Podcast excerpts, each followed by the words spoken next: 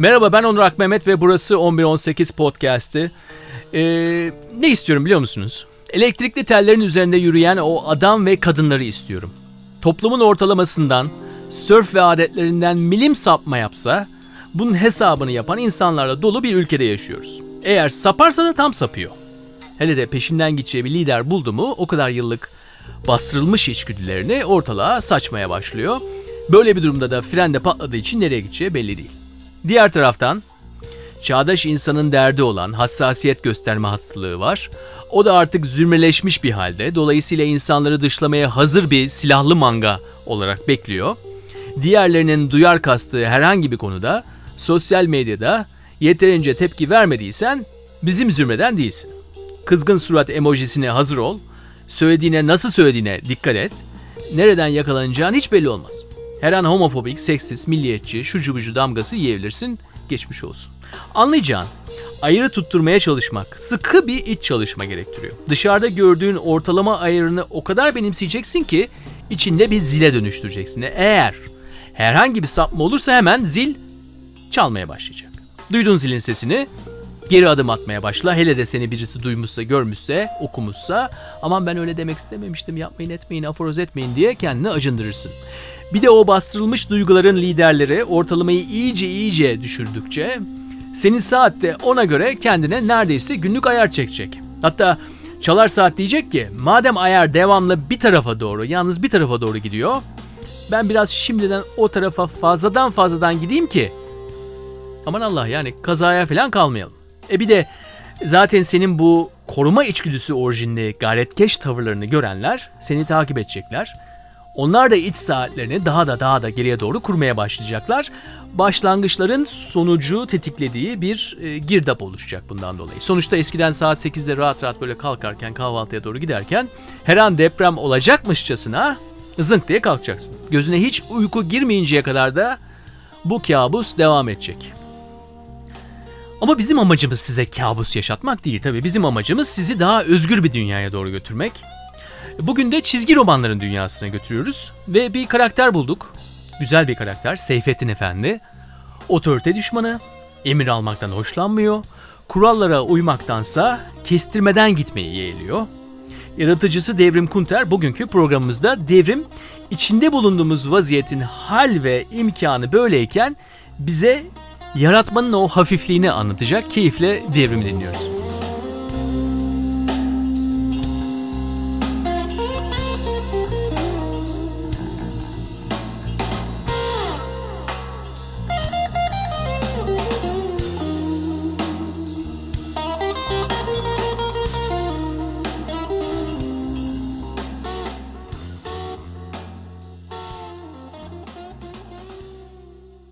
İnsanı çizgi romana, fantastik bilim kurgu veya korku gibi şeylere iten bizim kuşağın bilhassa Conan. Yani bu konuyla ilgili yazar, çizer, yönetmen kimle konuşursanız konuşun mutlaka bir Conan çizgi romanı okumuştur çocukken ve o büyülü dünya onu çarpmıştır.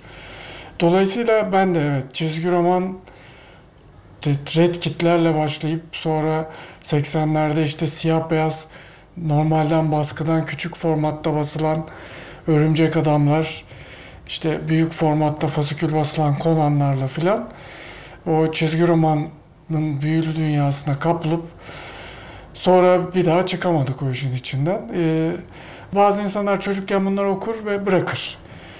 Ee, o iş güç girer, okul girer falan filan. Yani o okuyarak, şey yaparak devam edince bir süre sonra da üretmek istiyorsunuz. Şöyle aslında ben e, çok böyle küçükken uğraştım. Üniversite dönemi o işleri bıraktım. Bizde çünkü çizgi roman benim yapmak istediğim, bizim şu an yaptığımız gibi bir kol o zaman pek yoktu. Mizah dergileri ve onların içindeki çizgi romanlar ve çizgi romancılar var. Onlar da aslında çok başarılı insanlar var aralarında. Bu yıl içinde Galip Tekin'i kaybettik. Mesela çok iyi bir e, bilim kurgu çizgi romanı yapan bir kişiydi kendisi mizah dergilerinde. Dolayısıyla o ben de o bir süre bıraktım. Yani çizgi romanla uğraşmadım.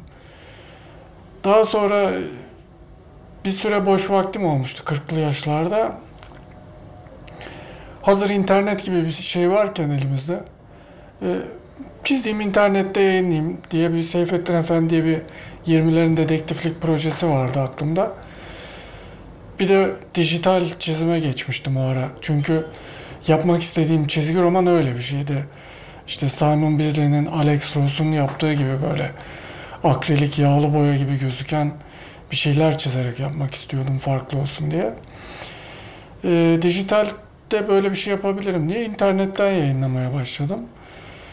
O zaman işte haftada 4 veya 5 kare çizebiliyordum.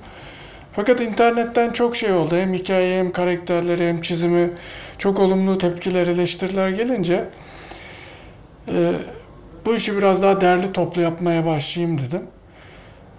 Bu bahsettiğim tarih 2010. 2013'te ancak e, Seyfettin Efendi'nin ilk kitabını bastım. Onu da yayın evi bulamadım. E, bulduklarımla kafam uyuşmadı. Kendim bastım. Seyfettin Efendi 4 kitap çıktı 2015'e kadar. 2016'da da e, bir çizgi roman dergisi çıkaralım diye düşündük. Çünkü kitabın ulaşabildiği insan sayısı daha kısıtlı. Dergide daha fazla kişiye ulaşabiliriz diye düşündük. Ve çizgi roman yapmak isteyen çok insan var. Böyle bir çalışmaya girdik. İşte o da 10 sayı sürdü yabani dergi. Onu da bu yıl Mart ayında son sayısını dergi olarak kapattık. E, fakat işte onda yıllık albüm yine farklı yazar çizerlerin olduğu ve konsept albümler olarak çıkarmayı planlıyoruz.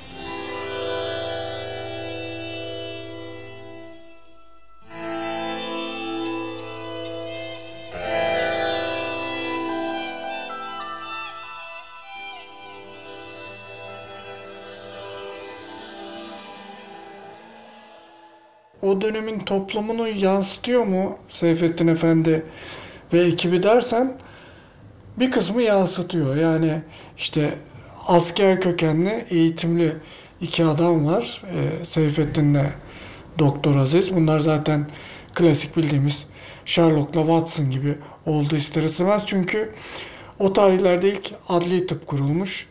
Adli tıp incelemeleri hem dünyada hem Türkiye'de başlamış.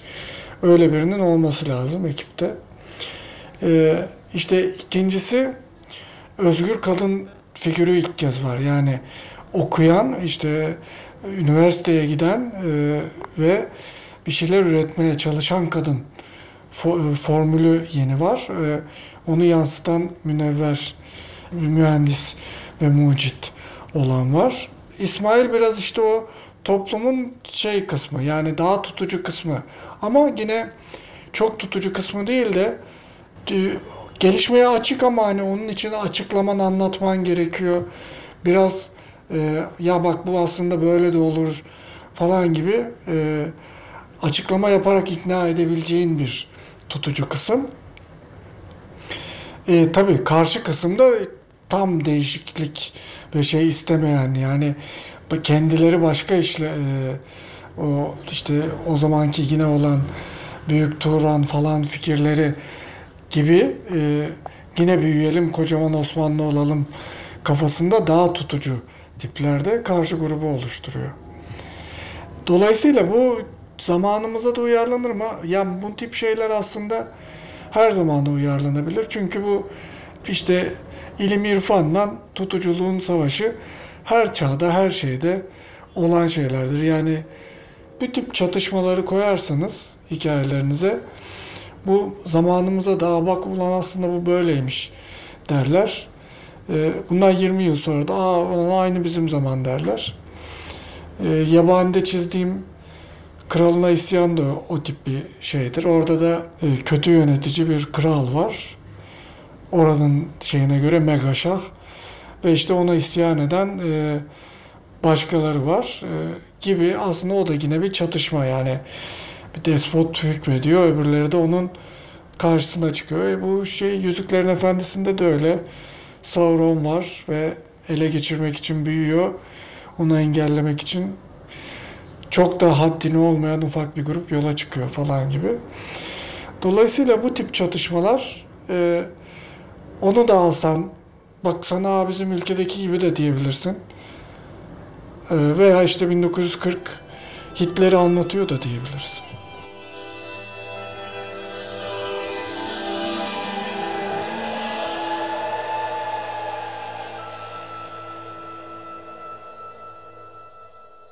Bundan bir ay evvel bir çizgi roman atölyesi yaptım genç arkadaşlarla.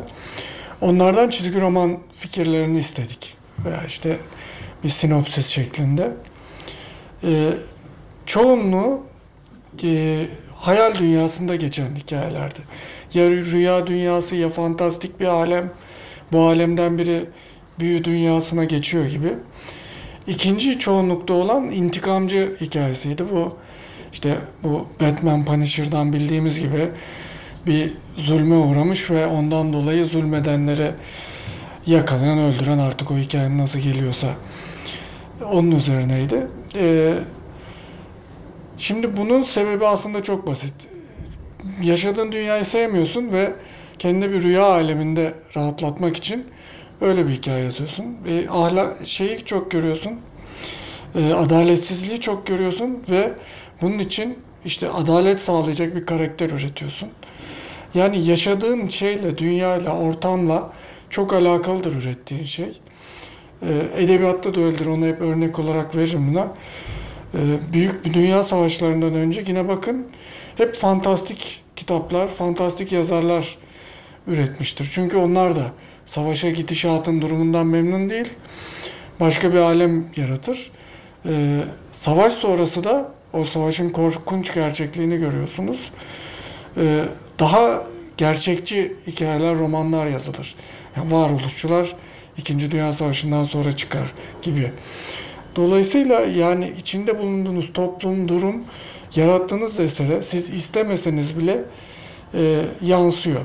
Ama ben genelde bu tip şeyleri yaparken e, bilinçli yapıp çok da böyle kör gözün par parmağına hani böyle e, şey veriyor gibi dikte ediyor gibi bak bu böyle böyledir. Bu, bu şöyle şöyledir gibi değil de biraz daha yumuşak böyle alt metinde o gözüksün severim. Mesela işte Seyfettin Efendi 1920'ler dedektifidir.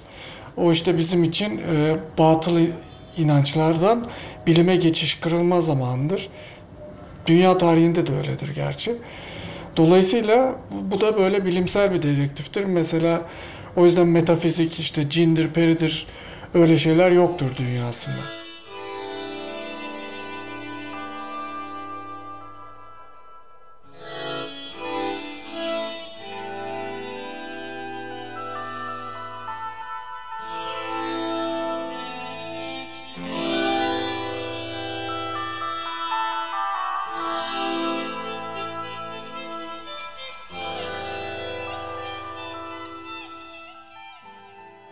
İşte Leman bir karikatür yaptığı zaman aslında çok çok büyük satış rakamları olmasa bile tarihsel kuvvetinden ötürü e, hemen bir dava açılabilir, bir şey olabilir ki oluyor da zaten. Biz biraz çizgi roman e, ve bu tip fantastik korku kitapları, yazarları e, radar altında kalıyoruz o açıdan. Çok fazla duyulmadığı için kimse de böyle dur bu ne yazmış bir okuyayım da şey yapayım. Ona göre e, sakıncalı bir şey varsa dava açayım demiyor. Bu herhalde ancak işte biri sinir olacak da şikayet edecek böyle bir şey de o, gerçekleşsin o durum. O durum biraz daha rahatlatıyor mutlaka yazarı çizere. Ee, yani o radar altı hissiyatı güzel bir hissiyat ama ister istemez mutlaka hepimizde bir otokontrol de var. Hani bunu yapalım mı yapmayalım mı? Hele dergide oldukça fazla yani e, avukatımız da vardı. Bu ne olur başımız belaya girer mi değiştirelim mi falan gibi konuşuyorduk. E, e, internet ortamında şey var mesela adam bir laf ediyor diyor ki işte sen LGBT bireylere burada aşağılamada bulundun. İşte mesela e, çizgi roman uyarlamalarında çok var. Bir karakteri zenci yapıyorlar. Ben beğenmedim diyor biri. Ünlü biri. Diyorlar ki ırkçı mısın niye beğenmedin niye öyle diyorsun. E, dolayısıyla çağımız da o tekrar değişiyor. farklı şeylerde otokontrol göstermek zorunda kalıyoruz. E, Clint Eastwood mesela çok eski cumhuriyetçi. E, yaşlı da, yaşı da var hayli. Hayli e, şey diyordu mesela bu Trump seçilmeden önce. Ben bunları gençken söylüyordum. Kimse bana ırkçı demiyordu. Şimdi niye diyorsunuz diyordu. Yani aslında bu bir çağa ayak uyduramama e, meselesi aynı zamanda.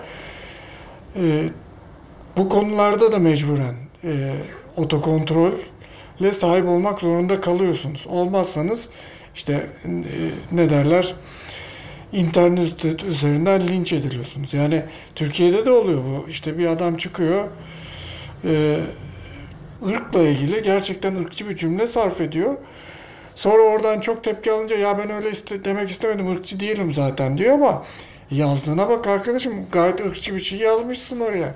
Yani onu kontrol edip yazsan inanacağım sana gibi bir durum var. Yani dolayısıyla o otokontrol aslında sosyal medyada çok daha önemli. Hani bizim yazıp çizdiklerimizde bilhassa şey de var. E, bizim örnek aldığımız adamlar da hep ırkçı ve faşisttir. Yani e, işte Lovecraft, Robert A. Howard gibi adamlar bu işin zaten 20'lerde mihenk taşları ve kör kütük e, faşist ve ırkçılar ve o ister istemez yaptıkları işe demin ilk başta bahsettiğim gibi yansıyor. Şimdi onların yaptıklarını birebir kopyalarsanız aynı o ırkçılık, faşizm hepsi cinsiyetçilik, e, seksizm hepsi geliyor. E, ister istemez e, günümüz Türkiye'sinde otokontrolü çalıştırmak zorunda kalıyoruz. E, bizde zaten evvelden beri sen benim kim olduğumu biliyor musun muhabbeti de vardır ya. Yani kim o kim sen kimsin arkadaşım. Şimdi mahkeme ise şeyse ne olacak? Doğru düzgün bir hukuk sistemi olsa, devlet olsa birinin çocuğu birinin e, yeğeni olmak insana ne katar tartışma ortamında. E, ama o işte şimdi artık bir evet jurnalleme moduna geçmiş durumda maalesef. O yüzden de insanlar yani bazen evet yazdığı şeylerden çekiniyor, korkuyor, ne yapsam diye düşünüyor. E, yargılanıyorlar da böyle şeyler de oluyor. E, bu o bize ait bir dönem. E, bakalım şimdi Amerika'da Trump var belki orada da bizde olan şeyleri görmeye başlarız.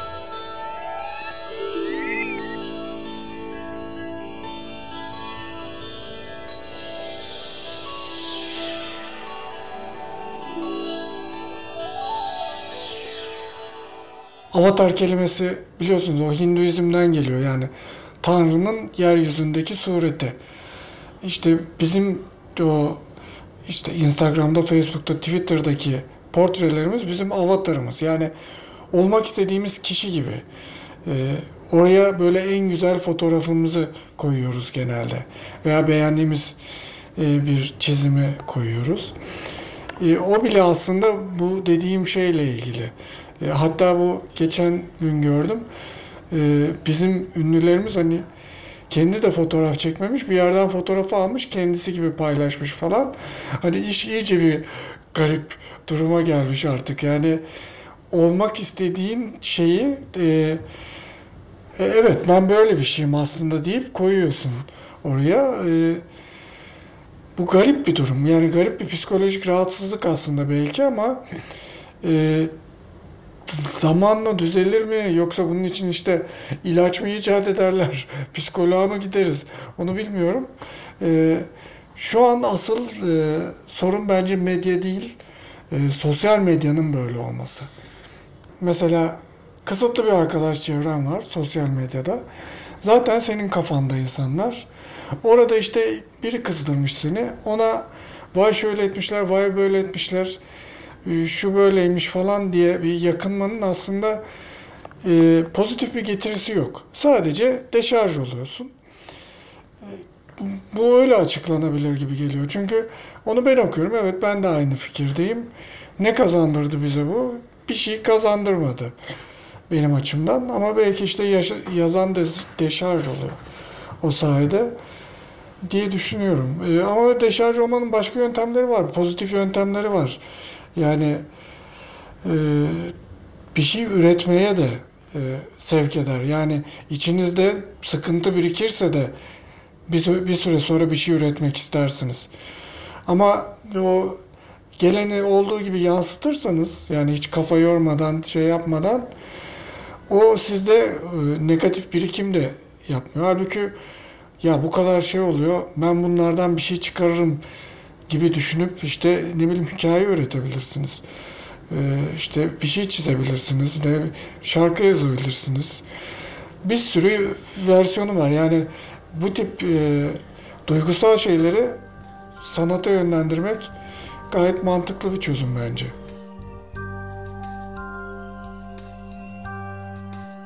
Tamam hiçbir alan kendinden beklenen özgürlüğü vermiyor. Bak mesela çizgi romancılık, çizgiyle hareket veren, karakter yaratan, güçlü imgeleri bir araya getiren bir mecra. Hele bir de radarın altındaysan özgürsün zannedilebilir.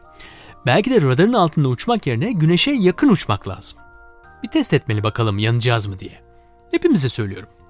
Gelecekteki o veya bu maliyeti bugünden hesaplamayanlara, bunun beyhude olduğunu anlayanlara söylüyorum. Korkuların peşinde koşullanmayanlara, korkuların tutsağı olmayanlara söylüyorum. Doğru veya yanlışın yalnızca ve yalnızca inanç sistemleri tarafından yerleştirilmiş birer virüs olduğunu bilenlere.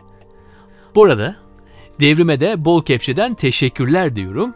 Emir almaktan hoşlanmayan Seyfettin Efendi için adres seyfettinefendi.com Devrim Kunter 7-8 Ekim'de Comic Con Manga Festivali'nde olacak Eğlenceye Hazır Mısın sloganıyla gerçekleşecek bu festivalde senaryo yazımı, çizgi roman yayıncılığı, karakter tasarımı ile ilgili konferanslar, çizerlerle söyleşiler ve atölyeler gerçekleştirilecek. Hatta bir de cosplay defilesi var. Konsepti daha önceki cosplay bölümümüzden hatırlıyorsunuz. Bu haftalık 11.18'den bu kadar. Yeni bir konu ve konukla gelecek hafta görüşmek üzere.